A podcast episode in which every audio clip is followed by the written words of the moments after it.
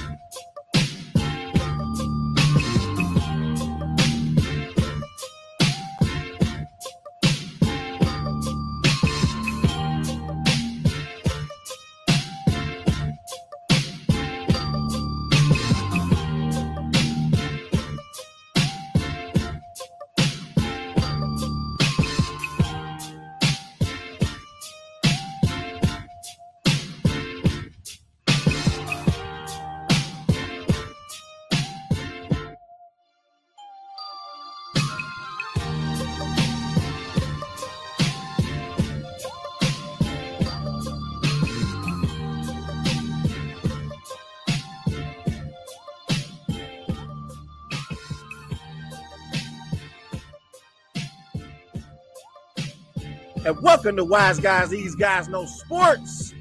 Here live on the Worldwide Sports Network. Everybody remember go follow Wise Guys on Twitter at Wise Guys underscore H. Also on Facebook, Wise Guys. And be sure to follow Wise Guys on Instagram at These Guys Know Sports.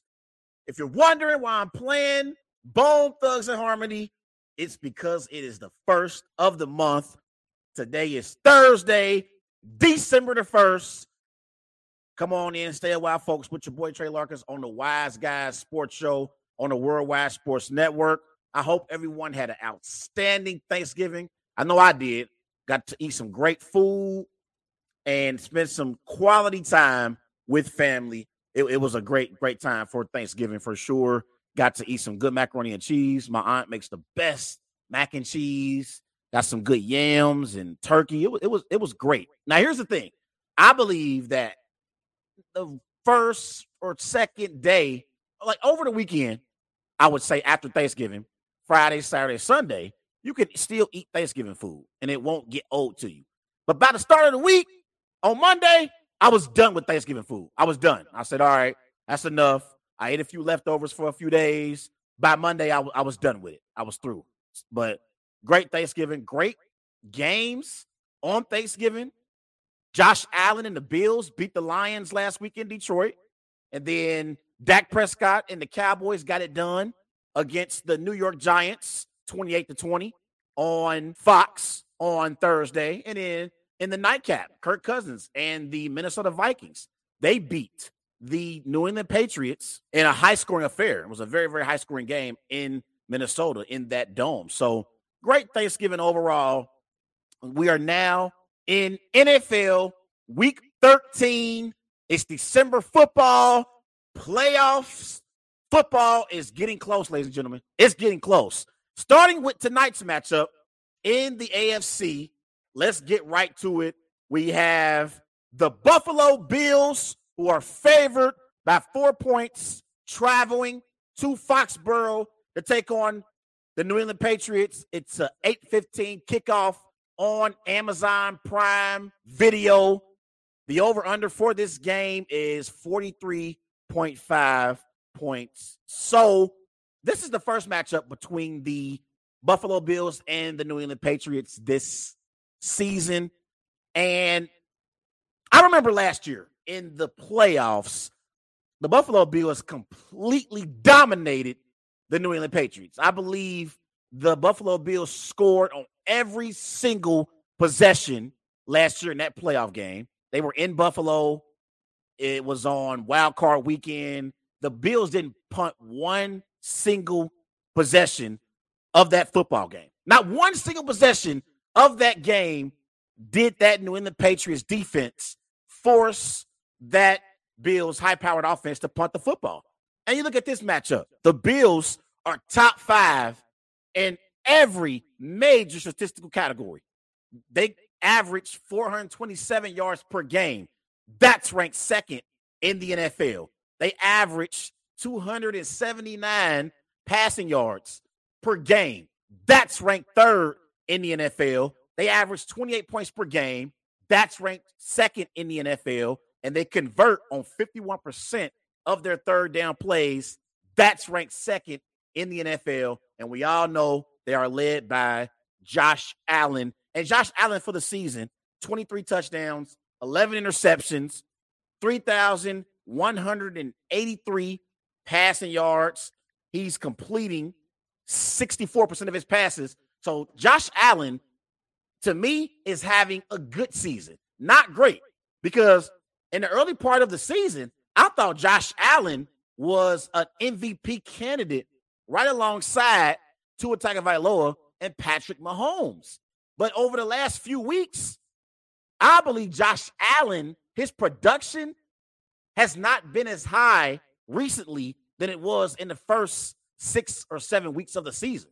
Josh Allen has thrown 11 interceptions this year. And I think Joe Burrow has ascended to being in the NFL MVP conversation as a sleeper. As a sleeper, Joe Burrow is in the MVP conversation, and Josh Allen hasn't emerged as the front runner to win MVP. I think Patrick Mahomes right now is the NFL MVP. Behind him, I think it's Tua, and then maybe even Tyreek Hill.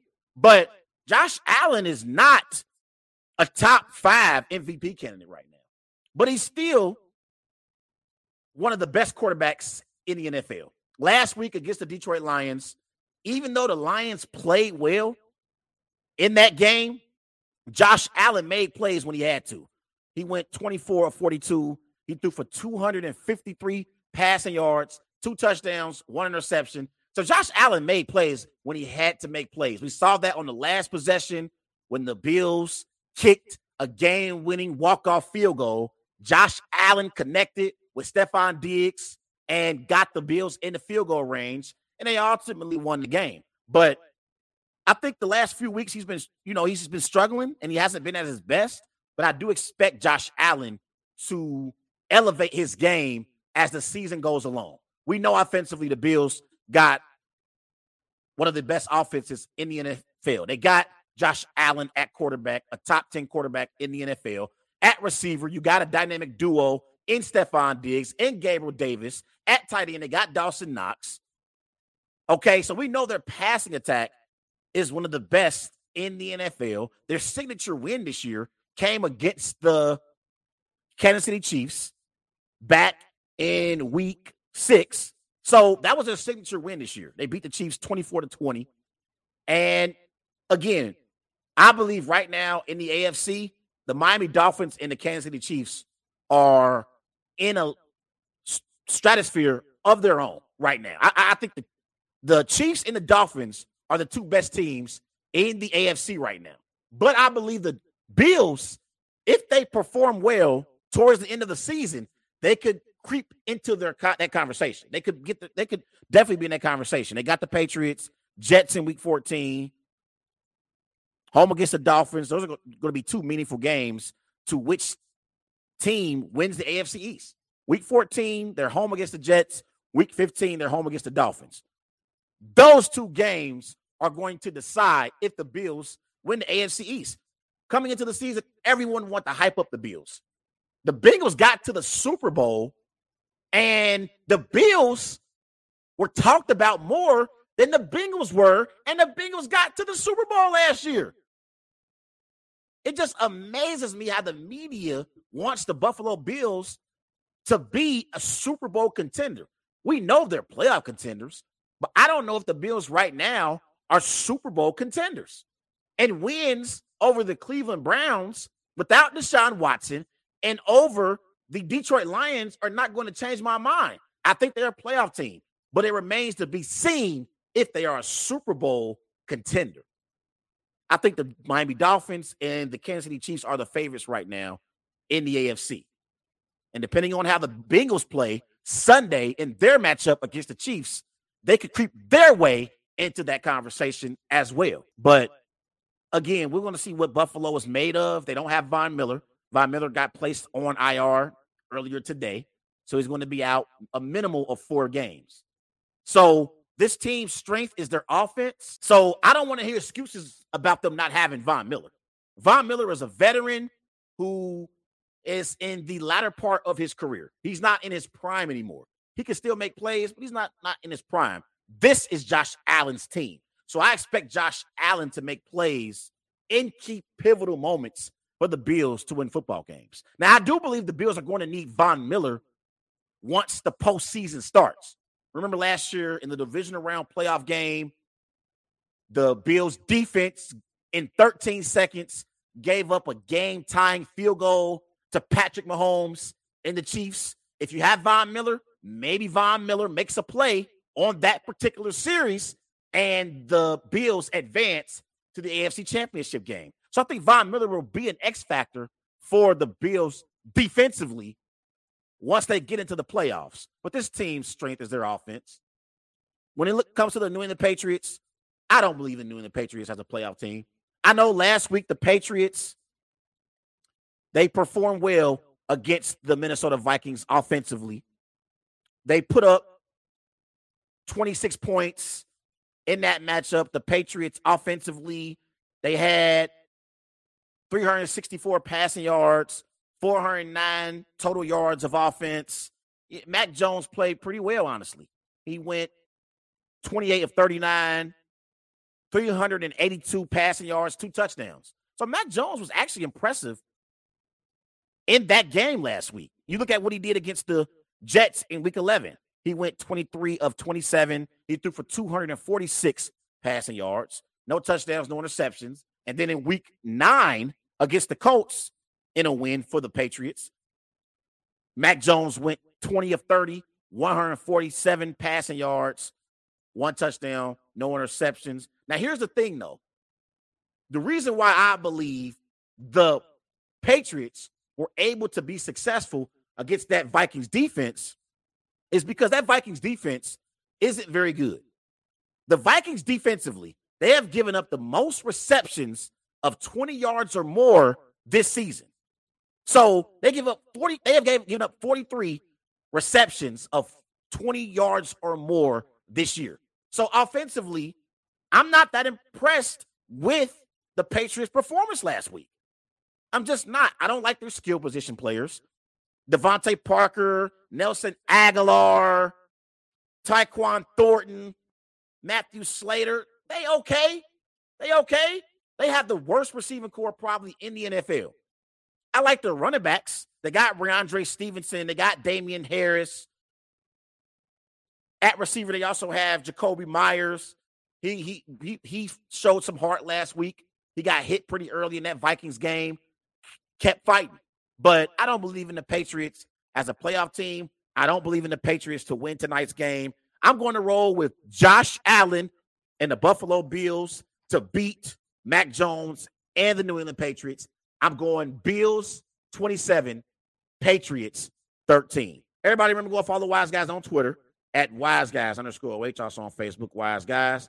And be sure to follow Wise Guys on Instagram at These Guys Know Sports. Coming at the break, I'm going to discuss the quarterback controversy between Mike White and Zach Wilson in New York. I'll be right back. It's the Worldwide Sports Radio Network.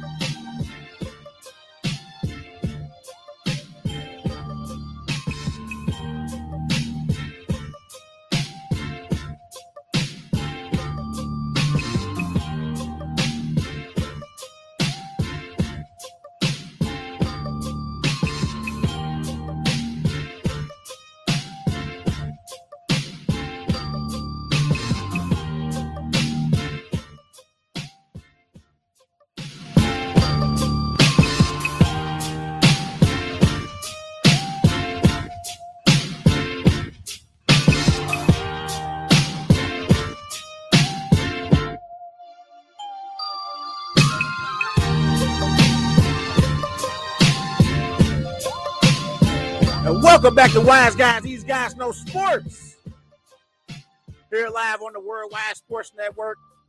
Everybody remember going follow the Wise Guys on Twitter at Wise Guys underscore Wait. Also on Facebook, Wise Guys. Let me show to follow Wise Guys. Instagram at These Guys Know Sports. Call into the show 513 203 8655.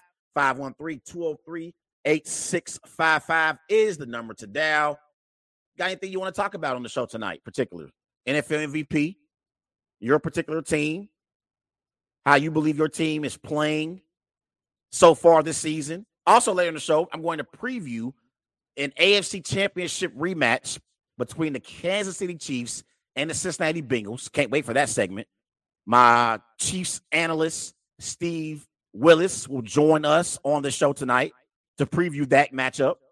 Also, it's going to be a big time battle this weekend in the Bay. We got Tua Tagovailoa versus Jimmy G in San Francisco. It's the Dolphins, it's the 49ers, it's Mike McDaniel, it's Kyle Shanahan in the Bay this weekend. Can't wait for that matchup. I'm going to preview that game as well. And I'm going to give my week 13 wise picks and my my predictions for this upcoming weekend in the NFL. So if you want to put some tickets in this weekend and put some bets in, come on in and take a listen to my week 13 wise picks segment. But let's transition to New York and let's discuss the New York Jets and their 31 to 10 win over the Chicago Bears. Remember last week, Robert Saleh benched Zach Wilson for Mike White. Mike White had a sensational performance. He went 22 of 28. He threw for 315 passing yards, three touchdowns. And Robert Saleh, after the game, he said when it comes to the Jets and their quarterback situation, he said, quote, it's a week to week deal.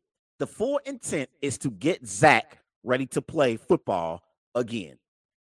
So the Jets, with their win over the Chicago Bears, the Jets improved to seven and four on the season. And honestly, I believe that Robert Saleh should stick with Mike White until further notice because I saw a New York Jets football team that played motivated and they played for Mike White. You look at the Jets offensively and what they were able to do in this game.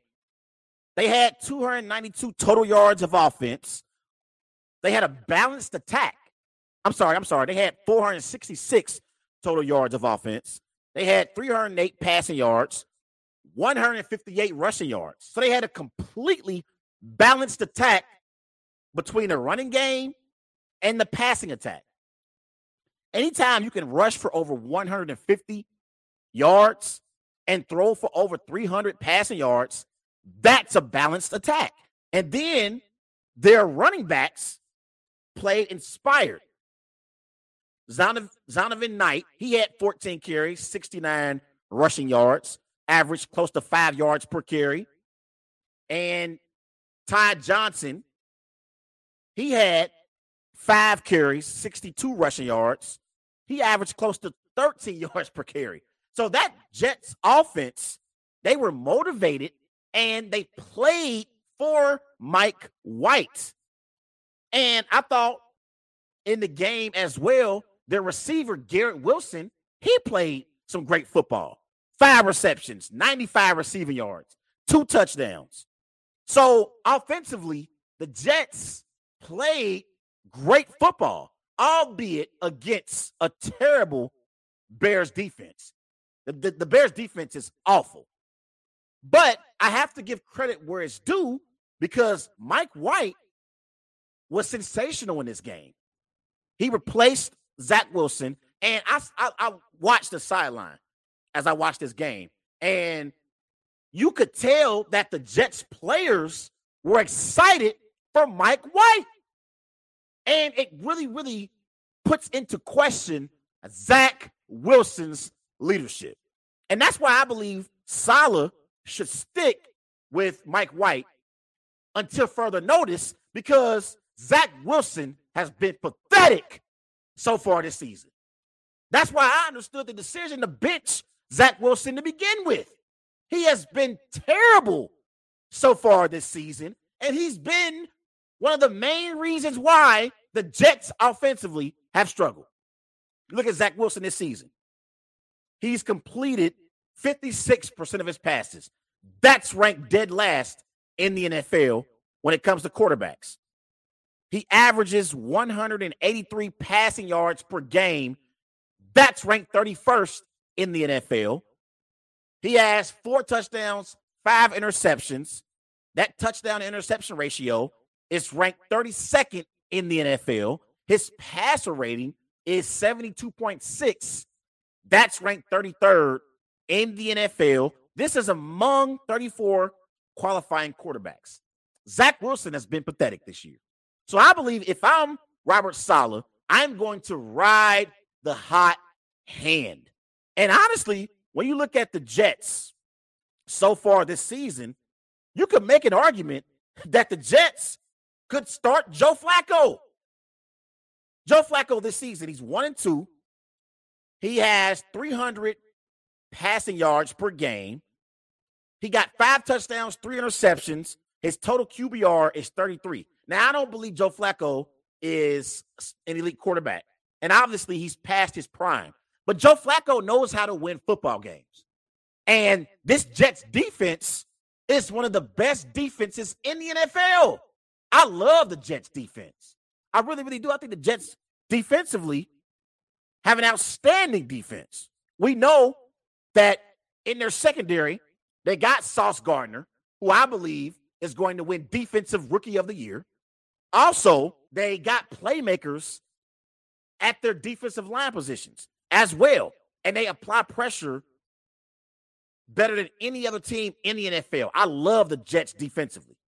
I mean, you look at their defense, and I think they're going to cause some problems this, this week for the Minnesota Vikings. I really, really do. I think the, the, the Vikings should be favored, and they are.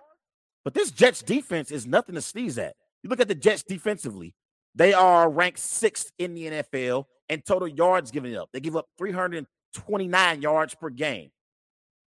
They give up 198 total passing yards per game. That's ranked eighth in the NFL. They only give up 18 points per game. That's ranked fourth in the NFL. So defensively, we know the Jets have an elite defense. It's the question for the Jets is going to be whether or not they can get good quality quarterback play to be a contender in the AFC. We know you have to score points in the AFC to win football games. You got Joe Burrow and the high power Cincinnati Bengals. You got Patrick Mahomes in the electrifying Chiefs offense. You got Josh Allen and Stefon Diggs for the Bills. So you got to put up points in the AFC to win football games and to be a contender in the AFC. But again, out of all the playoff teams, honestly, I like the Jets defense more than any other defense. I think the Jets defense is that good. But can they get consistent quality quarterback play? I don't think the Vikings have a great pass defense. We just saw what Mac Jones did against the Vikings defense last week. So I think Mike White possibly could have another good game against the Vikings defensively this week. And I think Robert Saleh needs to ride the hot hand and keep Mike White as his starting quarterback. You're in a dogfight in the AFC. You're in a dogfight in the AFC East. Keep Mike White as your quarterback until further notice. If Mike White has a bad game, go back to the drawing board and evaluate who your starting quarterback is going to be for the foreseeable future and in the postseason if the Jets make the playoffs. But until then, keep Mike White in. I remember last year, Mike White had a great performance against the Cincinnati Bengals.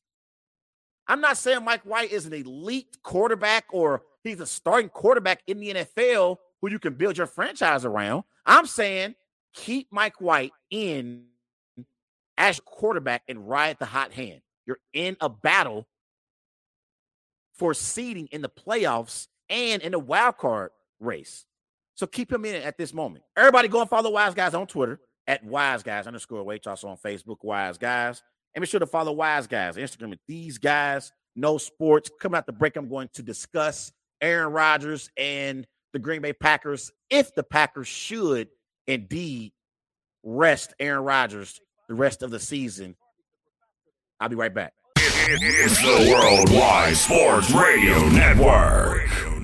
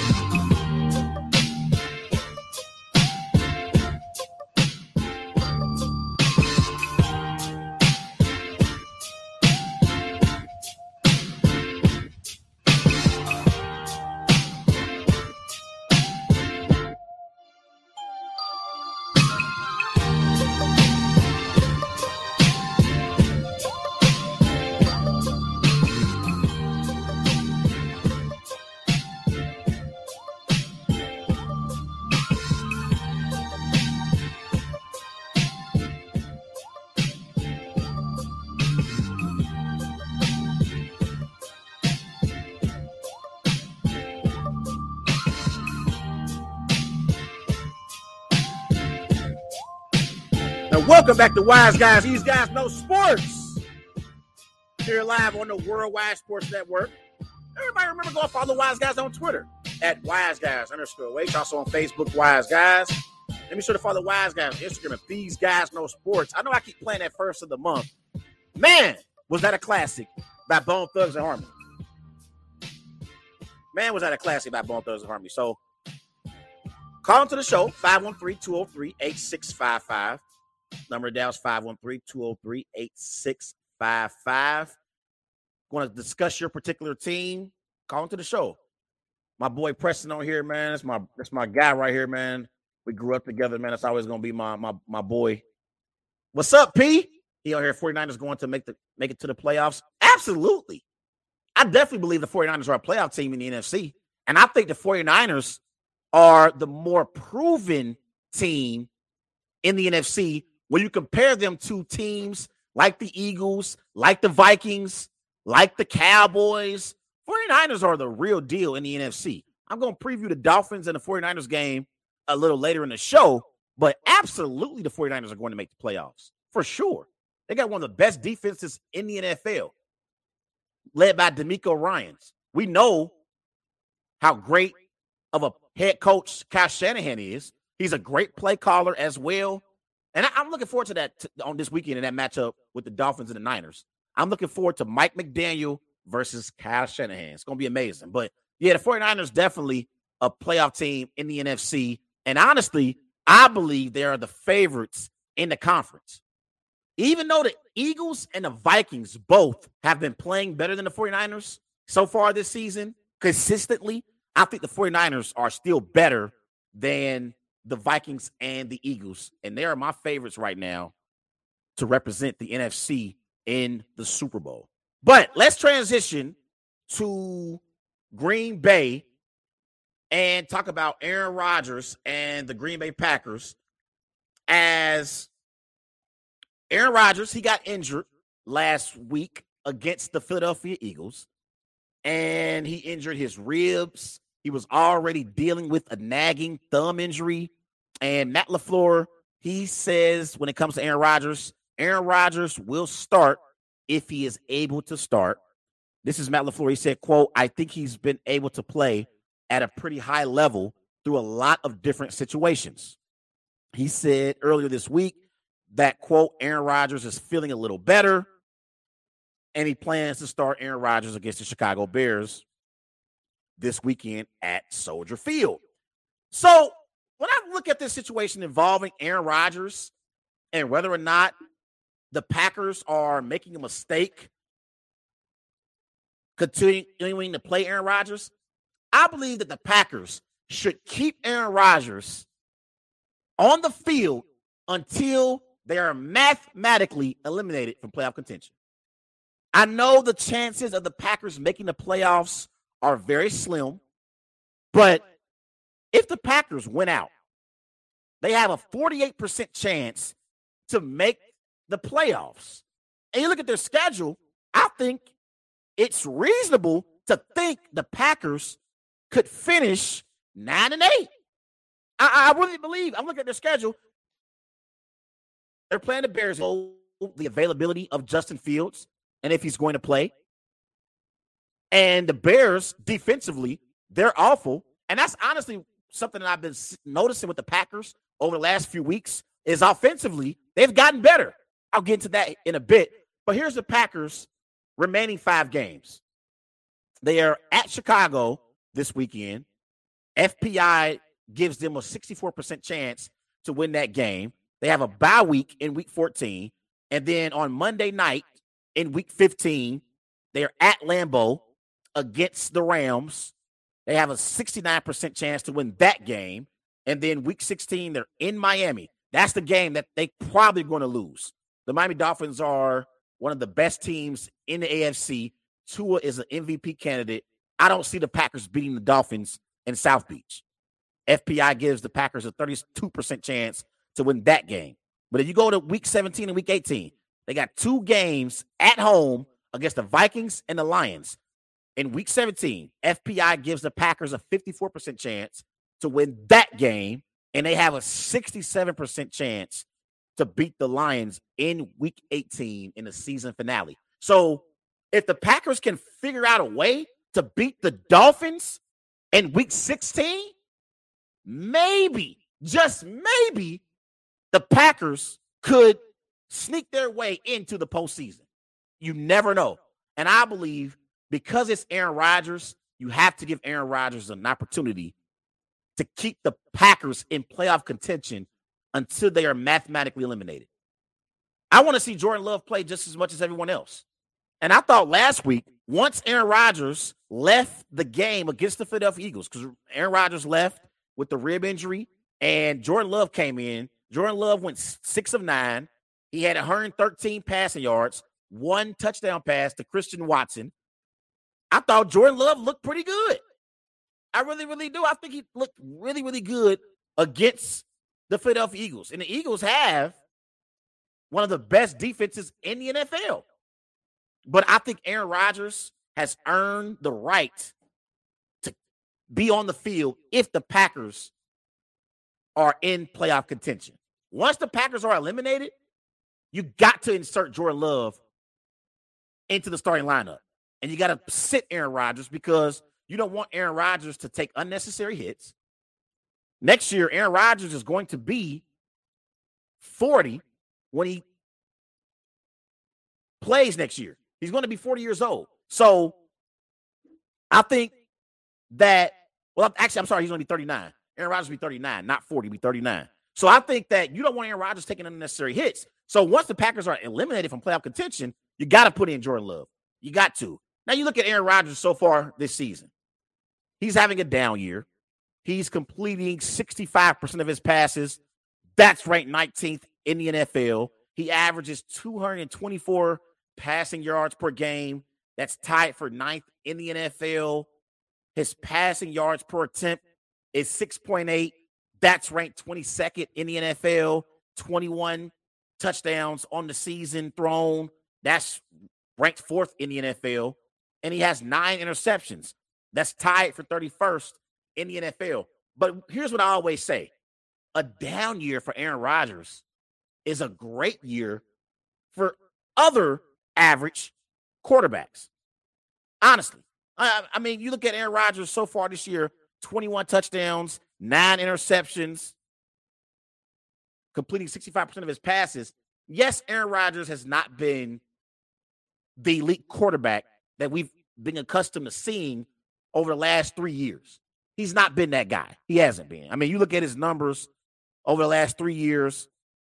In 2019, he had 26 touchdowns, four interceptions, 4,002 passing yards. In 2020, his MVP season, 48 touchdowns, five interceptions, 4,299 passing yards. And last year, the man had 37 touchdowns, four interceptions, just four interceptions, 4,115 passing yards. So over the last three years, we've seen Aaron Rodgers be an elite quarterback. And this year, according to his standards, Aaron Rodgers has not been very good this year. And I think that was because of the development of the young receivers. And we're seeing the young receivers start to learn how to play in the Packers offense. Look at the way Christian Watson has played over the last three weeks. Over the last three weeks, Christian Watson has had a touchdown reception. And I like the dynamic duo with Christian Watson and Romeo Doubs next year for the Packers. Offensively, you still have Aaron Jones and AJ Dillon.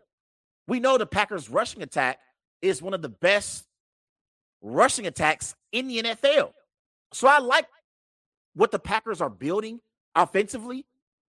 And I think that if Aaron Rodgers comes back next year, I think the Packers will be contenders in the NFC North and they'll be playoff contenders. I'm not sure they're going to be Super Bowl contenders, but they'll be playoff contenders. And here, here's a few reasons why I believe Aaron Rodgers returns back to Green Bay in 2023. He has a guaranteed salary of 59 million coming to him. He can say that he played until his 40th birthday milestone. Again, he's going to be 39 tomorrow. So he can say if he returns back next year to Green Bay that he played until he was 40 years old. Also, this is a big one right here. I don't think Aaron Rodgers wants to retire and have to share the same Hall of Fame stage with Tom Brady. I think Aaron Rodgers wants his own ceremony in his last season when he decides to retire. I don't think he wants to share that stage with Tom Brady. And honestly, the Packers can't cut Aaron Rodgers. So Aaron Rodgers has multiple reasons to return back to football next year. And if he wants to play in the NFL next season, he's going to be the quarterback of the Green Bay Packers. But I got people out there that's talking about Aaron Rodgers and how Aaron Rodgers is washed and Aaron Rodgers can no longer play quarterback in the NFL.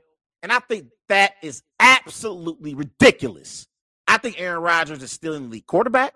I think Aaron Rodgers, at his best, is arguably still a top five quarterback. And I know this year, the statistics and his production on the field does not resemble a quarterback who is an elite quarterback. I, it, I get it. I understand. But when I watch Aaron Rodgers on the field, I still think he has great arm strength. I still believe that Aaron Rodgers' mechanics is still there. And I still believe that Aaron Rodgers can make all the throws necessary for your team to win football games. Imagine, just imagine if Aaron Rodgers was the quarterback of the San Francisco 49ers. Imagine, imagine Aaron Rodgers with Brandon Aiyuk, Deebo Samuel, and George Kittle with Kyle Shanahan calling plays. We would be favoring the 49ers in the NFC. And honestly, we would be favoring the 49ers in the NFL overall. The only question we got about the 49ers is if Jimmy Garoppolo is going to mess it up. But if Aaron Rodgers was on the 49ers right now, the 49ers would be the favorites in the NFC. I think they're the favorites anyway, even with Jimmy G, but they damn sure would be the favorites with Aaron Rodgers. So Aaron Rodgers is still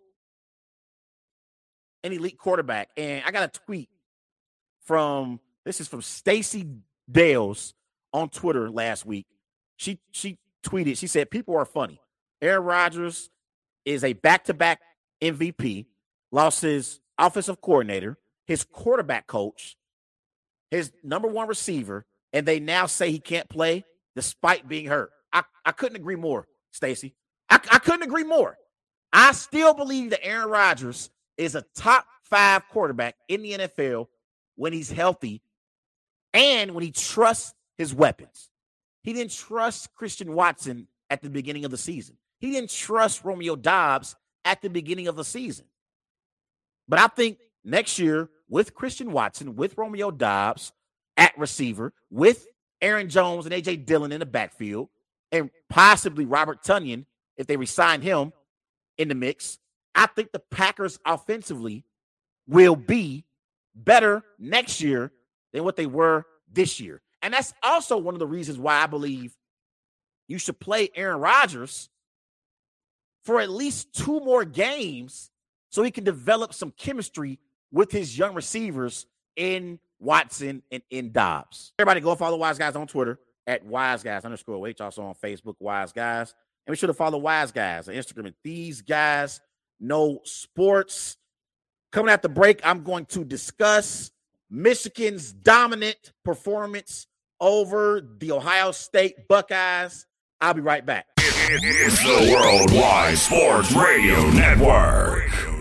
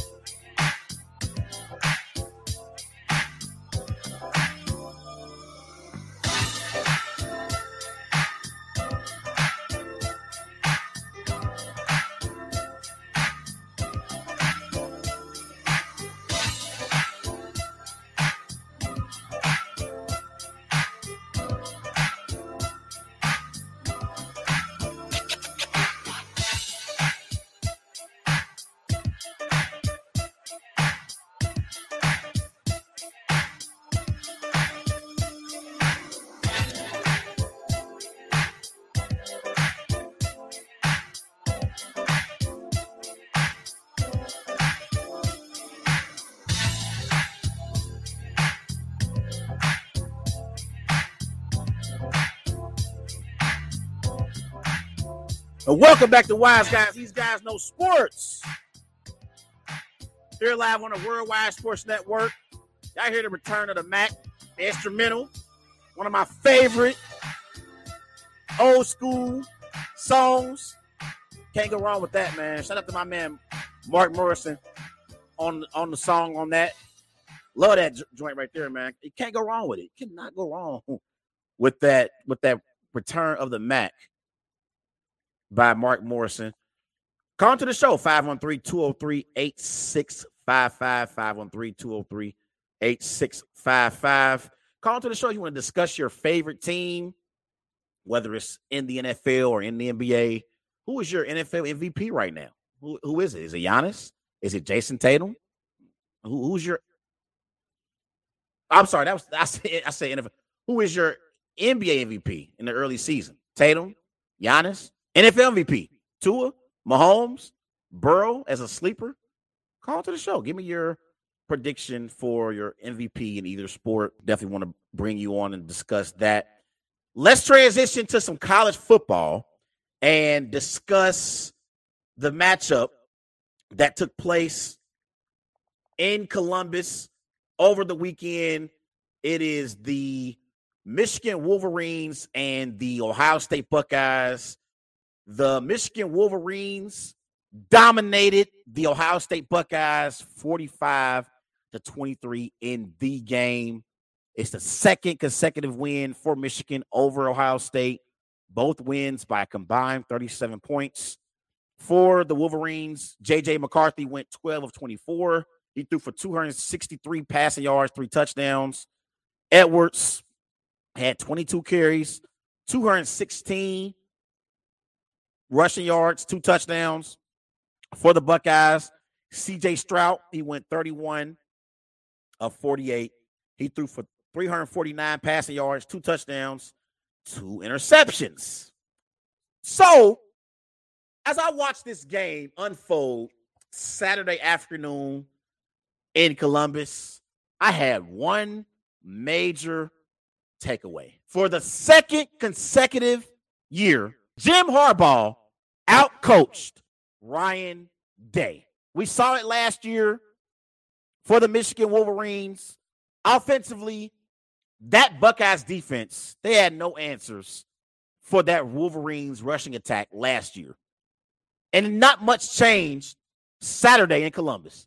You look at last year for the Michigan Wolverines. Last year, they had 297 rushing yards, six rushing touchdowns. They averaged 7.2 yards per carry. And in this year, in the game. They had 252 rushing yards, three rushing touchdowns, and they averaged 7.2 yards per attempt. In these two years, the Buckeyes only had one rushing touchdown. And shout out to Harbaugh because he recognized a weakness in the Buckeyes defense and he got the football to his running back and Donovan Edwards. This was without Blake Corum. The Michigan Wolverines starting running back is Blake Corum. He only had two carries in this game. He had to leave the game because he's been dealing with an injury. And Donovan Edwards had a sensational performance 22 carries, 216 rushing yards, the man averaged close to 10 yards per carry, two touchdowns. Even JJ McCarthy had six carries for 27 rushing yards, averaged four and a half yards per carry, one touchdown. So I thought offensively, the Michigan Wolverines, they played to their strength. And their strength is running the football with Edwards and with Corum, even though he was out and they played to their strengths and they knew the weaknesses of this Buckeyes defense. We look at Ryan Day, the head coach for the Buckeyes. His overall record is 45 and 5. So he's won 90% of his games. But you know who he lost to? in two of those five games, it's to Jim Harbaugh and the Michigan Wolverines. We witnessed Urban Meyer own the Michigan Wolverines. Literally. I think there was a span where Urban Meyer and the Buckeyes beat the Wolverines like eight or nine straight times. It got to a point where I said, we got to stop calling this a rivalry. This ain't a rivalry. A rivalry is a game played between two teams and you don't know the outcome. Every single time they play against each other, the outcome is not predictable because either team can win. When Urban Meyer was in Ohio State as their head coach, they dominated the Michigan Wolverines. They had no answers for the Ohio State Buckeyes in the Urban Meyer era. And since Urban Meyer departed Columbus, Ryan Day has not gotten the job done against the Michigan Wolverines. And we know that when you're the head coach of the Ohio State Buckeyes, your number one job is to beat Michigan in the game. And Ryan Day is coming up short. He's coming up short. He has not been able to get the job done against Jim Harbaugh. This was Ryan Day after their loss to the Wolverines. He said, I don't know exactly what's next right now, but that's life at Ohio State. When you lose, it all comes back to me as head coach. And that's probably what hurts the most. Well, guess what, Ryan? You better figure that out this real quick because honestly, there are Buckeyes fans who are calling for Ryan's Day's job. They're calling for his job.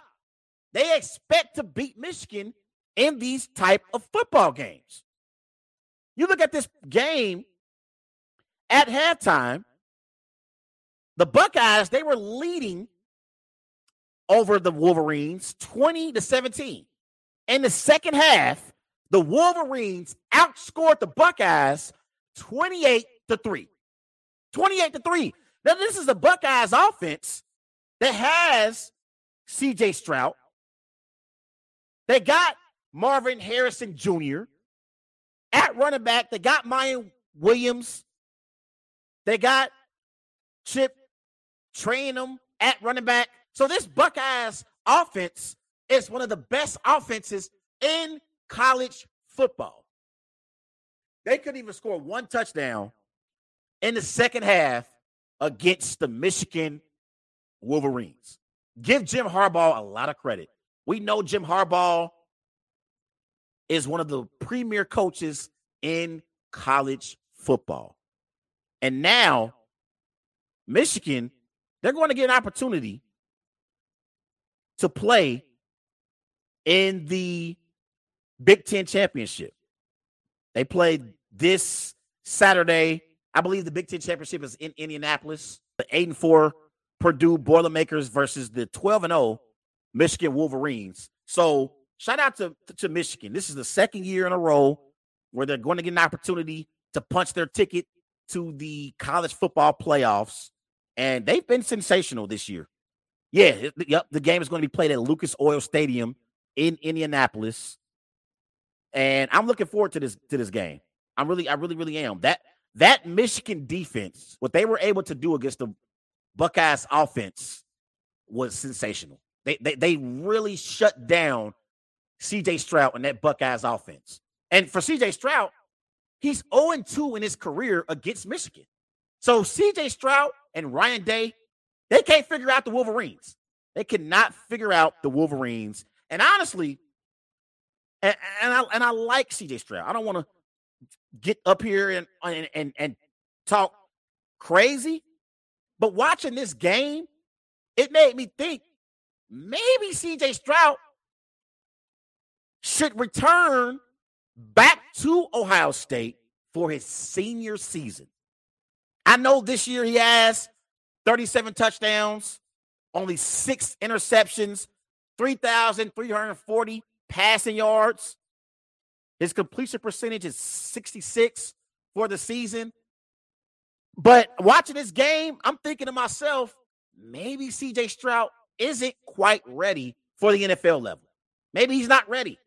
I thought his two interceptions were bad interceptions in a game where the Ohio State Buckeyes, they needed him to be as close to perfection as he possibly could because the Buckeyes defense had no answers for that Wolverines running game. They had no answers for that running game with Donovan Edwards. So you needed CJ Stroud in the offense to score more than 23 points.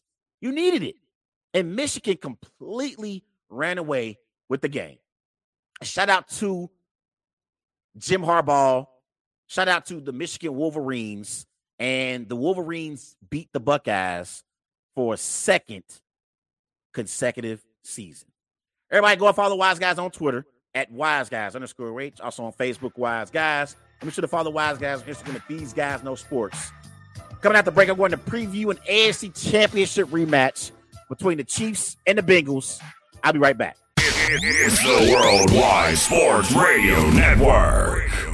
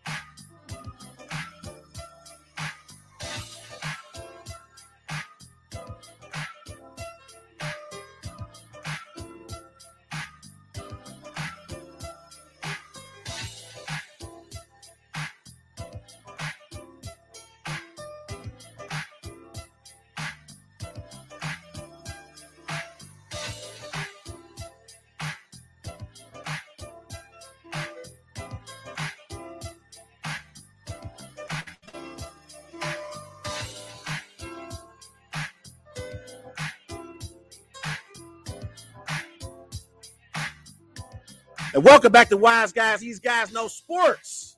Here live on the Worldwide Sports Network. Everybody remember go follow Wise Guys on Twitter at Wise Guys underscore H. Also on Facebook, Wise Guys. Be sure to follow Wise Guys. Instagram at These Guys Know Sports. Call into the show 513-203-8655. 513-203-8655 is the number to dial. Don't forget, we got a big time matchup in the AFC tonight.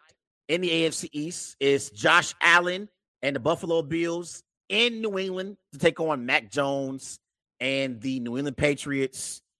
This game has critical playoff implications for this matchup. So I'm excited to see Josh Allen versus Bill Belichick's defense. I'm I'm definitely excited for that.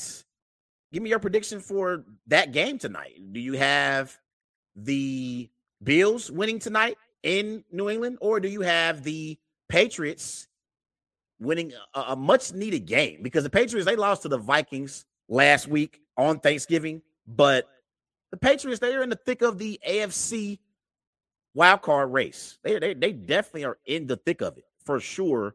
So I'm I'm interested to see this game tonight. I said earlier that the Bills are going to beat the Patriots decisively, but you never know. You never know with the way that Bill Belichick coaches against young quarterbacks. I mean, he he does a great job against against young quarterbacks for sure. But let's transition to a matchup in the AFC. It's a AFC championship rematch. It's the Kansas City Chiefs, who are favored by two and a half points, traveling here to Cincinnati to take on Joe Burrow and the Cincinnati Bengals. It's a 425 kickoff. The over under for this game is 52.5. I am so excited for this matchup, ladies and gentlemen. Woo! It's going to be a great game between two big time quarterbacks. But let's take a trip down memory lane and let's talk about the Bengals and the Chiefs matchup last year in the regular season and in the postseason. So the last year in the regular season, the Bengals they beat the Chiefs 34 31 at then Paul Brown Stadium in the game, Patrick Mahomes went 26 of 35. He threw for 259 passing yards, two touchdowns. And for the Bengals, Joe Burrow, he went 30 of 39. He threw for 446 passing yards, four touchdowns. And in this game, the Chiefs, they were leading at halftime 28 to 17. But the Bengals outscored the Chiefs 17 to 3 in the second half, and Joe Burrow brought the Bengals back from an 11 point deficit at halftime. So, Bengals were sensational in their week 17 win over the Chiefs last year. And that was a game that clinched the AFC North for the Bengals. So, big time win for the Bengals. Now, here is the AFC Championship game from last year. The Bengals beat the Chiefs again. This time it was in Kansas City. Bengals won 27 to 24 for the Bengals. Joe Burrow went 23 of 38, 250 passing yards, two touchdowns, one interception. Tee Higgins had a great performance, six receptions, 103 receiving yards. For the Chiefs, Patrick Mahomes struggled in the second half. He went 26 of 39, 275 passing yards, three touchdowns. Travis Kelce had 10 receptions, 95 receiving yards, one touchdown.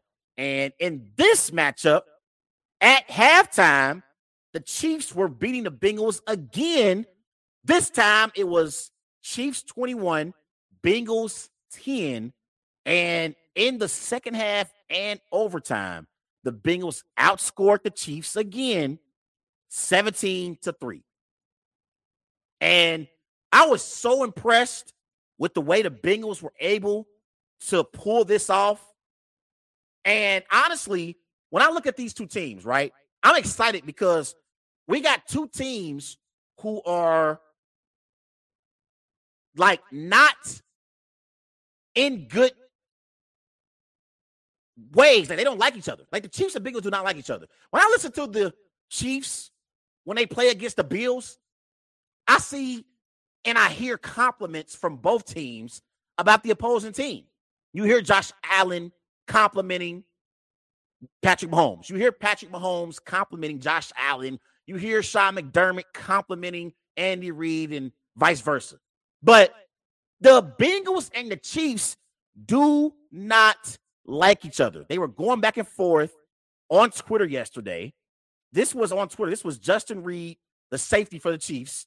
He was on Twitter, and I guess he was talking about number 88 for the Bengals. He went from talking about Tyler Higbee, then he would talk, he was talking about Tee Higgins, and he was talking about Hayden Hurst. And so Justin Reid on Twitter, he said, to be honest, I meant Hayden Hurst for the man matchups. Nonetheless, any and everybody still getting locked up. That was Justin Reid, the safety for the Chiefs. And this was Ja'Marr Chase, who's going to play in this game. He responded to Reid and he said, Let's put some money on it, big time. So I love this. I, I love this. Ja'Marr Chase is going to play in this game. And I am so excited for this matchup. I, I really, really am because they don't like each other. And I believe that the Chiefs believe that the Cincinnati Bengals are the primary reason why they did not return back to the Super Bowl last year. And not just because of their winning the AFC Championship. Remember, the Chiefs lost to the Bengals in week 17, and they weren't the number one seed in the AFC last year. That happened to be the Tennessee Titans. The Chiefs wanted to be the number one seed in the AFC so they could have the road to the Super Bowl go through Kansas City. And the Bengals beat them in week 17 and ruin their chances at the number one seed in the AFC. And they ruined their chances at getting back to the Super Bowl last year as well. So I know Patrick Mahomes is going to be up for this matchup. You look at Patrick Mahomes versus Joe Burrow. These are two of the best quarterbacks that we have in the NFL. But Patrick Mahomes has not beaten Joe Burrow yet. This is Mahomes versus Burrow in their matchups against each other, including the playoffs. Mahomes is 0 2 versus Joe Burrow. Mahomes, he averages 267 passing yards per game. He has five touchdowns, two interceptions with a 102.0 passer rating. Now, Joe Burrow, he averages 348 passing yards per game, six touchdowns, one interception. His passer rating is 117.7. So We've seen Patrick Mahomes beat Josh Allen. We've seen Patrick Mahomes beat Lamar Jackson. We've seen Patrick Mahomes beat Justin Herbert. But he has not beaten Joe Burrow yet in his career. And I believe that of all the teams in the AFC, the Bengals are not afraid of the Kansas City Chiefs. They're not. The Chiefs have beaten the Chargers in, in, in very meaningful regular season games. They've beaten the Bills in meaningful playoff games. They've beaten the Ravens. They have not been able to beat the Cincinnati Bengals. And this Bengals offense, they live up to the hype against this Chiefs team. Offensively, we know the Bengals are loaded. At quarterback, you got Joe Burrow. You got Joe Mixon in the backfield. You got Perine, who's been playing well lately. At receiver, the Bengals have one of the best receiving corps in the NFL. They got Ja'Marr Chase. They got Tee Higgins. They got Tyler Boyd. At tight end, you got Hayden Hurst, a nice replacement for CJ Uzomah, who was on the Bengals last year. And when the Bengals face off against the Chiefs, they average 31 points per game. They average 6.5 yards per play. They average 417 yards per game, and they convert on 22% of their first downs. This is, and then you look at them against other teams in comparison to when they play the Chiefs. They average 26 points per game, yards per play, 5.6. Yards per game is 355 yards per game. And that first down per game is 20.3. And that original statistic I said with first downs, it's not percentage, it's more so the amount of first downs that they get. So the Bengals against the Chiefs, they average 22 first downs per game. Against other teams, they average 20 first downs per game. So against the Chiefs, the Bengals offense shows up. They show up in a big time way. And Ja'Marr Chase is going to return back to the field for the Bengals. I believe that the Bengals organization, the way they handled Ja'Marr Chase's injury was perfect.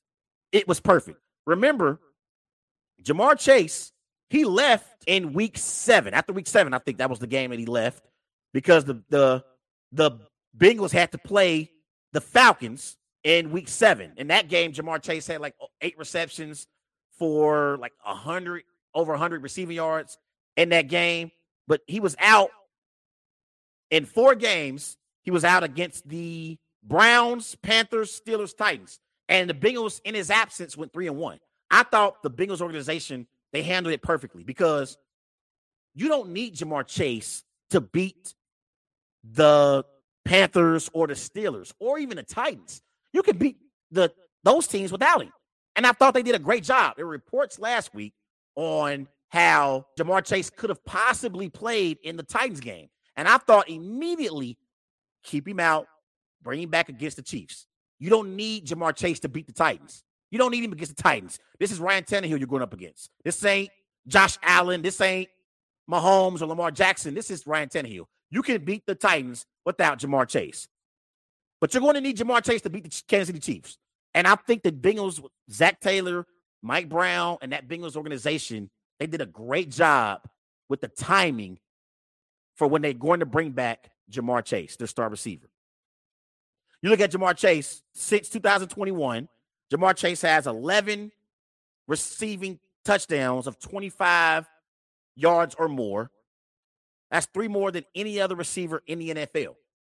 So I, I like the way Patrick Mahomes been playing this year. We know Patrick Mahomes is a leading candidate for NFL MVP honors. And he is the highest graded quarterback according to Pro Football Focus this year. He's rated, he's graded at 91.5%. You got Tua at 91%, Josh Allen at 90.9%. I don't know how he's over Joe Burrow. You got Jalen Hurts at 87.6%. And well, you got Jalen Hurts at 87.6%. I'm sorry and Joe Burrow was at 87.5%. And I love the way Patrick Mahomes has been playing this year. You look at Mahomes, I think Mahomes is the leading candidate for NFL MVP honors. He got 29 touchdowns, eight interceptions, 3,585 passing yards. He's completing 66% of his passes. Patrick Mahomes has been sensational this year. And the this is without Tyreek Hill. We all talked about coming into the season. How is Mahomes going to adjust without his best receiver in Tyreek Hill? He's doing quite fine, doing quite fine, and at the top of the NFL MVP conversation. But it wouldn't be happening without Travis Kelce. Travis Kelce has been sensational this this season, ladies and gentlemen. When you talk about NFL MVP, the same way that Tyreek Hill is in the conversation, we got to include Travis Kelce. Travis Kelce got 73 receptions, 912 receiving yards, 12 touchdowns. He's averaging over two and a half touchdowns per game. It seems like every time I watch the Chiefs, Travis Kelce is in the end zone multiple times per game. I mean, defenses have no answers for Travis Kelce. So we know the Chiefs offense, they are one of the best offenses in the NFL. You look at them offensively, they're top five in, in every major statistical category. The Chiefs offensively, they average 441 total yards per game. That's ranked first in the NFL. They average 315 passing yards. That's ranked first in the NFL. They average 30 points per game. That's ranked first in the NFL. And they convert on 51% of their third down plays. That's ranked first in the NFL. This is a high powered offense that the Kansas City Chiefs put on display week in and week out, led by Patrick Mahomes. At receiver, they got Marquez Valdes Scantling. They got Juju Smith Schuster, Hardman as well. So, you know, we, we know this Chiefs offense is going to put up points. Is they're going to put up points. But I think the biggest difference in the game is going to be the Bengals defense. I think the Bengals defense is better than the Chiefs defense is. I really, really do. Defensively for the Bengals, they are middle of the pack in a lot of categories. Total yards given up, they give up 339 yards per game. That's ranked 11th in the NFL. They are average against the pass and against the run. Against the pass, they give up 216 yards per game. That's tied for 14th in the NFL. They give up 112 rushing yards per game.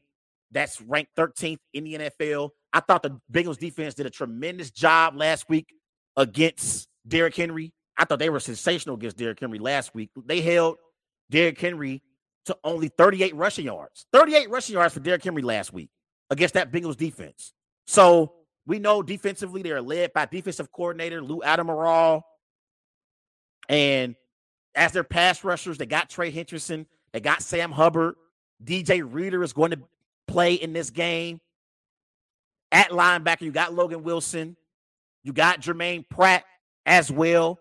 Their secondary is suspect because I don't believe in Eli Apple. I think Eli Apple is very, very suspect at corner.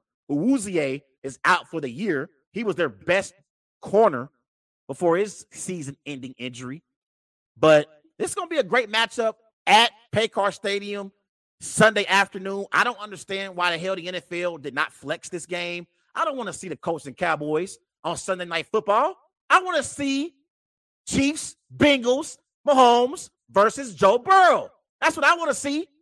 I want to see an AFC championship rematch. I don't know why the hell they didn't flex this game into the Sunday night football window. Nevertheless, with all that being said, I think this is going to be a high scoring affair. I think both of these offenses are going to put up a lot of points in this game.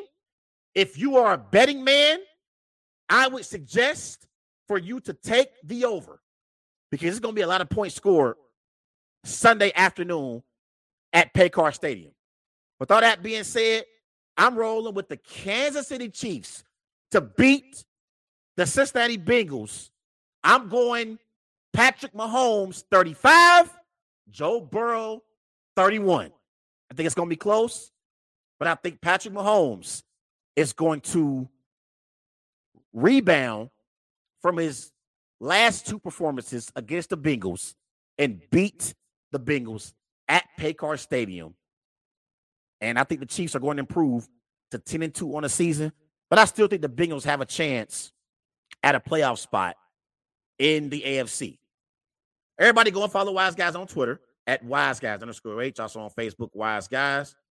And also be sure to follow Wise Guys on Instagram at These Guys Know Sports. Coming out the break, I'm going to preview a matchup in the Bay. It's a matchup between the Miami Dolphins and the San Francisco 49ers. I'll be right back. It's the Worldwide Sports Radio Network.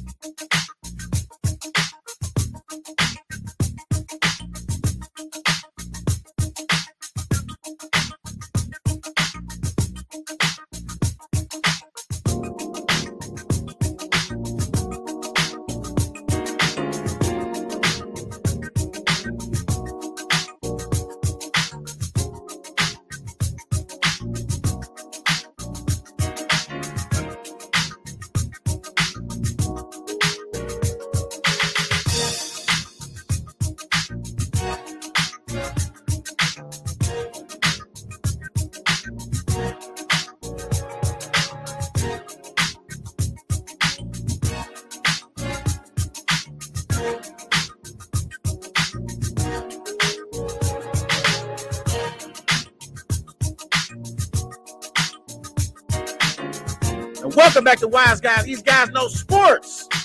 Here live on the Worldwide Sports Network. Everybody remember go follow Wise Guys on Twitter at Wise Guys underscore H. Also on Facebook, Wise Guys. And be sure to follow Wise Guys on Instagram at These Guys Know Sports. Love that joint right there, man. That No Shopping Sprees is a great, great song. Come to the show though. 513-203-8655. 513-203-8655 is the number to dial. I'm going to try to get my man Steve Willis on here shortly. We can talk about this Chiefs Bengals matchup, an AFC championship rematch from last year. Trying to see if he's going to call into the show here shortly. But I'm also going to preview the Dolphins and 49ers matchup as well. Battle in the Bay, Tua Tagovailoa versus Jimmy Garoppolo in San Francisco. Mike McDaniel versus Kyle Shanahan. Going to be a great matchup in San Francisco between two playoff teams. I think the Dolphins and the 49ers are both playoff teams in their respective conferences. I think it is a, a sleeper matchup for a Super Bowl preview. I really, really do. I'm going to get into that here in a bit. Hopefully, my man Steve can call in to the show. I want to welcome to the show tonight Chiefs insider Steve Willis. Steve, how are you tonight? Hey, what's going on? Not much, man. Not much. How was your Thanksgiving, Steve? Uh, it was uh, it was actually really good, really good. A lot of food, a lot of football, uh, a couple of naps afterwards. We were ready to ready to rock and roll though for Sunday. Yeah, we ready to rock and roll. Let's get right to it, Steve. So we have an AFC Championship rematch between the Kansas City Chiefs and the Cincinnati Bengals. And obviously, last year the Bengals beat the Chiefs in both of their matchups last year. In the regular season in week 17, the Bengals beat the Chiefs 34 to 31 at Paul Brown Stadium. And then in the AFC Championship game last year, the Bengals beat the Chiefs 27 to 24. The Bengals overcame deficits in both of those games last year, Steve. So I just got done talking about the game, and I believe that Joe Joe Burrow, for whatever reason, has Patrick Mahomes' number. So, what are you looking forward to in this matchup as we see this AFC Championship rematch Sunday in Cincinnati? Okay, so first, let's take a quick look at the at the last two games that the Chiefs and the Bengals have played. It, it was a tale of two halves in both games. Kansas City came out absolutely on fire in both games, and uh, and as you said, they ran up big leads in both games. And then they went into the locker room, and it was almost as if uh, the Chiefs came out in the second half and just completely forgot how to play football, Yeah. especially in that AFC championship game. Now, there's a couple of reasons for that. And you noticed that in, in those games, number one, the Bengals uh, they they saw what the Chiefs were trying to do, and they were able to make defensive adjustments to stymie the offense. Um, and then in the you know on the, the flip side, uh, they were able to make adjustments versus the defense, and most of that was because the pass rush was not necessarily there. Yeah. Not without blitzing anyway. And and if you blitz Joe Burrow, it's very similar to blitzing Josh Allen or Patrick Mahomes. They're going to make you pay. Yeah. Now, I'm going to stay on the defensive side of the ball for the Chiefs for one second because this year, being very different with the pass rush, uh, you have a healthy Frank Clark, which Frank Clark in both of those games was not healthy. He was fighting through a neck injury, Yeah. and uh, he he just wasn't himself. Chris Jones is comfortable on the outside and the inside. Remember last year they were trying to put Chris Jones on defensive end, and he was struggling a little bit with his technique. This year, on as you know, playing the edge position, Chris Jones is probably one of the better pass rushers in the league. Um, the Chiefs did not have an answer for defensive tackle last year when Chris Jones was on the edge. This year, Mike Danna is showing that he is uh, is definitely somebody who can be reckoned with in the middle. Not to mention, they now have the addition of Carlos Dunlap, Yeah. and uh, that experience, along with the energy they have on that front seven, they can rush four and get to the quarterback, which is something they really could not do last year. Now you now have uh, uh, Trent McDuffie. You now have a a healthy uh, defensive backfield, and and it's going to be a, a much better matchup Yeah. with all of those talented wide receivers that the Bengals have. And yes, they're getting them all back. So and and this is going to be that's going to be one of the big key matchups right there is how these wide receivers are going to do on the outside uh, versus the Chiefs uh, defenders. Are they going to be able to hold them man to man long enough for that pass rush to get there? I feel as if it is possible, and we are dealing with a Bengals offensive line that has gotten a lot better throughout the course of the season. But at first, they were a little discombobulated. That is Agreed. a new offensive line. Yeah. And Steve Spagnuolo n- loves running stunt packages, double stunts, over unders, things with four guys that can really confuse and and really uh, frustrate offensive lines that have communication issues.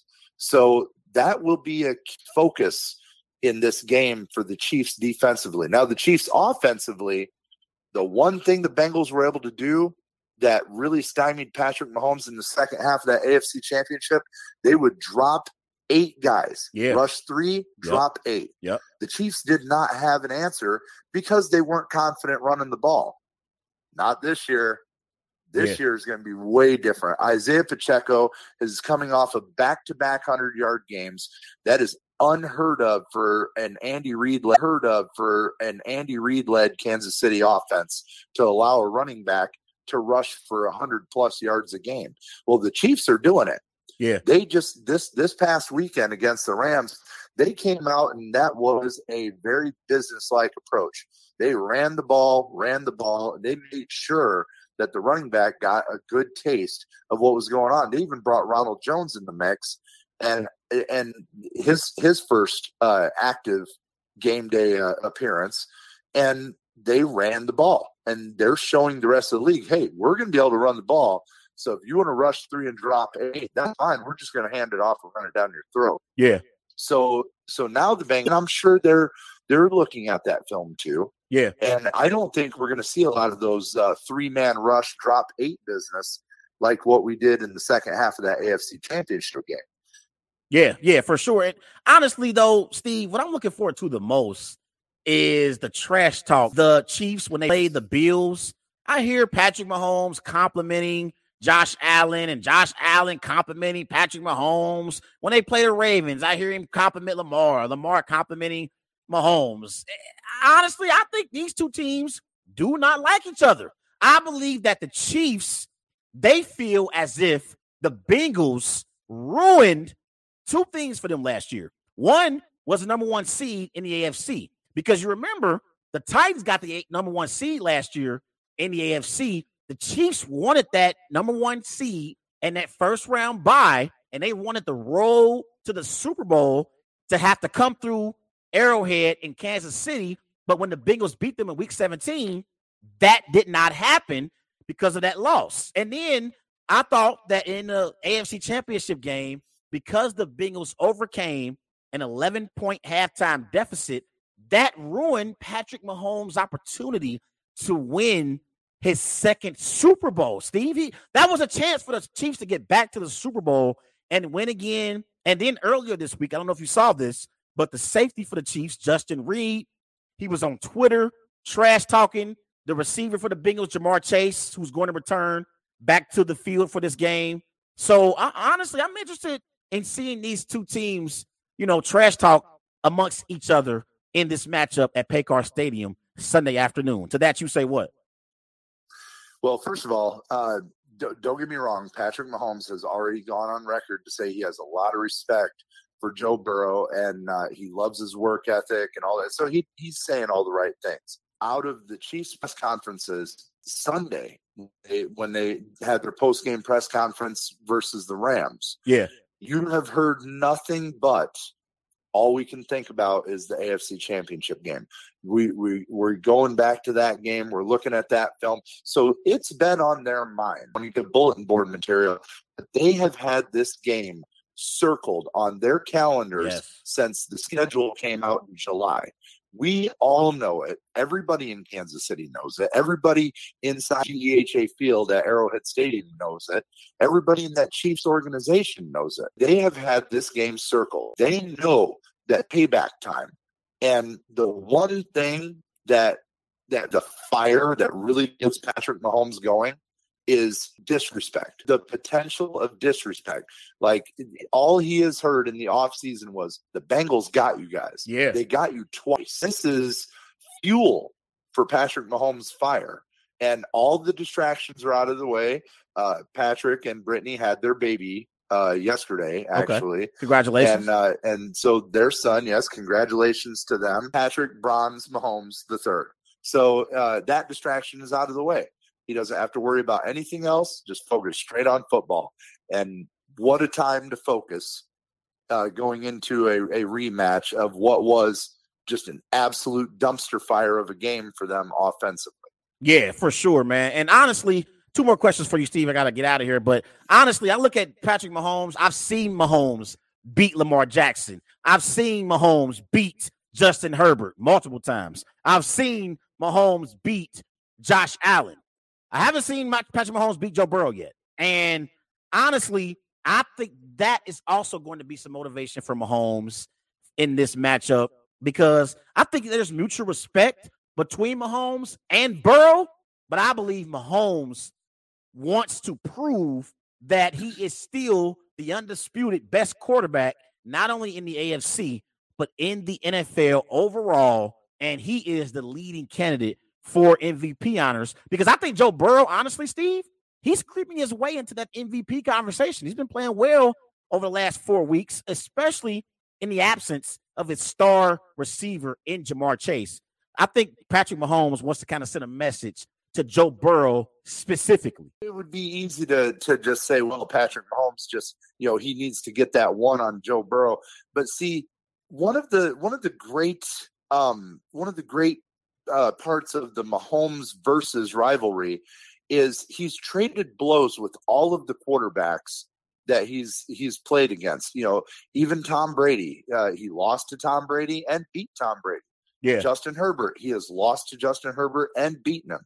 Uh, you know, same thing with Lamar Jackson. The same thing with you know every quarterback, every great quarterback he's being compared to right now. Yeah, except for Joe Burrow.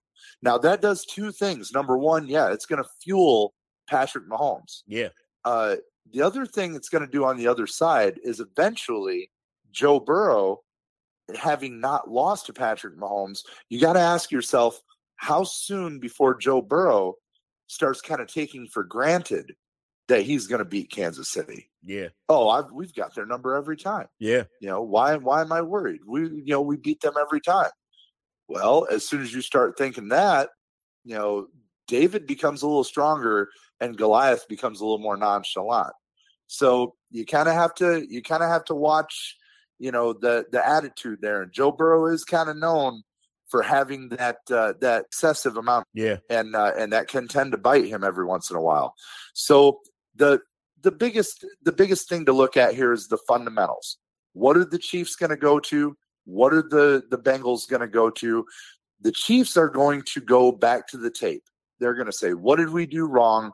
How do we fix it?" This is something that Kansas City has done every time they've lost. Yeah. Every time they've they've lost big, every time they've lost small, they go back to the tape and they say, "What did we do wrong? How do we fix it?" And and they do it, and they fix it. So you see, the next time they roll out there, they're like, "We aren't going to screw this up again." Yeah. And so so that's going to be the the motivation on Kansas City's side. The Bengals, they they are going to start getting their swagger back because they are getting all their pieces back in place. And they started out rough this year. That offensive line wasn't doing them any favors. Joe Burrow was making mistakes. It was easy to dismiss the Bengals. And now they've come roaring back, yep. and uh, what they're eight and one in the last nine games. They look phenomenal. Yeah, so this it's going to be a great game. I agree. Uh, no matter what, it's going to be a great game. And real quick, real quick, um, Steve, I want to say this too because yeah. I thought also in the AFC Championship, like real quick, I don't know if you respond to this. I thought the play of the game was before the end of the half when the Chiefs were in the red zone against the Bengals and they had an opportunity to score a touchdown and go up 28 to 10 instead of being only up 21 to 10. But they also could have kicked a field goal and I think Andy Reid wanted to kick the field goal. Mahomes waved him off. They tried to go, I think they tried to throw like a screen or something to, to Tyreek Hill. And I don't think Eli Apple was very good, but he made a tremendous play on Tyreek Hill on the last play of the half. And I thought that saved the Bengals because if you go down 18 points to the Chiefs, I'm not so sure that Bengals team is going to be able to overcome an 18 point deficit compared to an 11 point deficit. So that you say what before we get out of here? Well, we've we absolutely said the same thing in Kansas City. You know, if that play was made, you know what you know what what could the Bengals have done that would have ripped their heart out? You know, going in the locker room down 18, and you know that big play being made that also elevated them going into the locker room. So it did the exact opposite. It's one of those moments that you know you you can't really quantify yeah. how big that would have been if it swung the other way. And and yeah, Andy Reid probably did want to, he'll never admit it, but he probably did want to kick the field goal there. And he is known for giving his leaders the levity they need on the field to make decisions. And generally, Patrick Mahomes makes good decisions. In that particular case, it may have not been the best decision. Everybody in the world knew that he was going to go to Tyreek Hill right there and that's why Eli Apple was there, you know, Johnny on the spot to make a great play. So it's it's one of those. If they had it back, could they kick the field goal? They probably would have. But at the same time, if you have 15 under center and you only need to get a couple of yards, and I'm taking my chances with Mahomes. I agree. I agree, and I, and I would do the same thing with 12 under center for the Packers. Aaron Rodgers, you know, I would do the same thing with him because you, you got to trust your quarterback in those moments. Real quick, Steve, before you get out of here, give me your prediction for Sunday's game. It's going to be a tough game. I can tell you that. The Chiefs are a two point road favorite. Uh, I'm going to have to go with what Vegas says here. I've got Kansas City winning 28 27 in a squeaker, and I think it's going to come down to a field goal at the end of the game by a, a, a well healed up Harrison Butker. He's Steve Willis, Chiefs insider. I appreciate you coming on tonight, Steve. I'll definitely bring you on probably next week and talk some more Chiefs football, man. I appreciate it. Absolutely. It's uh, great to great to talk football with you. You guys go find me on Facebook at social media Steve. All right, he's Steve Willis, uh, my, the Chiefs insider on Wise Guys. I appreciate Steve for calling into the show tonight. Let's transition to week 12, 13. Week 13. I'm going to say week 12. Week 13 wise picks. Let's get right to my wise picks. If you're a gambling man or woman and you want to gamble and put some tickets in for week 13, come and listen to Wise Guys Sports featuring Trey Larkins. I'm gonna get you right. I'm gonna get you right, ladies and gentlemen. Come on here and listen to my wise picks for week 13. Let's get to it. It's a matchup, a battle in the Bay between Tua Tagovailoa and Jimmy Garoppolo. I am so excited for this matchup. The 49ers have one of the best defenses in the NFL. We know how great Tua has been so far this season. The Dolphins have not lost a game where Tua Tagovailoa has started and finished at no point this season. They did lose that game that he started against the Bengals, but he left that game with his concussion. And they averaged 28 points per game. Tua, Tua's QBR is 80.1. Tua has 19 touchdowns to three interceptions for the season. We know how dynamic that Dolphins offense is. Like that Dolphins offense is elite. I mean, you look at Jaylen Waddle, he got 56 receptions, 963 receiving yards, six touchdowns. Tyreek Hill, who I believe is an MVP candidate, 87 receptions, 1,233 receiving yards, four touchdowns for the season. They got a dynamic duo at receiver. But I believe that the 49ers are going to beat the Dolphins in the Bay this weekend. I'm going 49ers 24, Dolphins 21. Another underrated matchup this weekend in week 13. We got the Titans at Eagles. The Eagles are favored by four and a half points. It's a one o'clock kickoff at Lincoln Financial Field. The over under for this game is 44 and a half points. I think that the Eagles are the better football team. I believe in Jalen Hurts more than I believe in Ryan Tannehill. And this is a revenge game for the Titans because they did trade away their former star receiver in AJ Brown, but AJ Brown is now shining for the Philadelphia Eagles. I believe that the Eagles take care of business against the Titans. I'm going Eagles 27, Titans 17. Jaguars are favored by one point in Detroit against the Lions, who are they're having an average season for their standards. It's a one o'clock kickoff. I think that Trevor Lawrence is better than Jared Goff is. I like the performance that the Jaguars put on last week against the Ravens. They overcame a nine point deficit in the fourth quarter. I'm going Jaguars 27, Lions 26. I think it's going to be close in Detroit. Deshaun Watson is returning back for the Cleveland Browns. The Browns are favored by seven points in Houston. It's a one o'clock kickoff. The over under for this game is 47 points. This game is going to be much closer than people anticipate. I believe that the Texans are going to be up for this game, but I do believe that the Browns outlast the Texans. I'm going Browns 21, Texans 20. I think it's going to be close. I think they're going to be up for this game. This is like the Texans Super Bowl going up against their former quarterback. This is a great matchup as well. It's the Jets at the Vikings. The Vikings are favored by three points. It's a one o'clock kickoff in Minnesota. The over under for this game is 44 and a half points.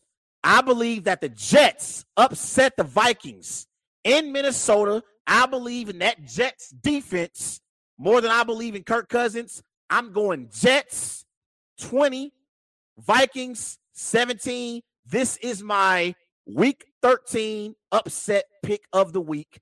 Jets over the Vikings 20 to 17. The Steelers, who are favored by one point in Atlanta against the Falcons, it's one o'clock kickoff. The over under for this game is 42.0. I think that this game is meaningless. I don't really care about either one of these two teams. I'm going to roll with the Falcons to beat the Steelers in Atlanta. I'm going Falcons 20, Steelers 13. It's the Broncos in Baltimore against Lamar Jackson and the Baltimore Ravens. The Ravens are favored by eight and a half points. It's a one o'clock kickoff in Baltimore. The over under for this game is 39 and a half points. The Broncos are having a terrible season. Lamar Jackson is playing better than Russell Wilson is. I think the Ravens have a bounce back performance against the Broncos. I'm rolling with the Ravens to beat the Broncos in Baltimore. I'll go Lamar Jackson 30, Russell Wilson 17. NFC East battle. Commanders favored by two and a half points in New York to take on the Giants. It's a one o'clock kickoff. The over under for this game is 40.5. I don't believe in Daniel Jones. I don't believe in the New York Giants at all. I'm rolling with the Commanders to beat the Giants in New York. I'm going Commanders 24, Giants 17. Seahawks favored by seven points in LA against the Rams. It's a 405 kickoff. The over under for this game is 41.0. The Seahawks are a much more complete football team than the Rams are. They're playing better football overall. They are in the thick of the NFC wildcard race. I'm going Seahawks 21, Rams 13. Chargers at Raiders in AFC West battle. Herbert versus Derek Carr. The Raiders are favored by a half a point. It's a 425 kickoff in Las Vegas.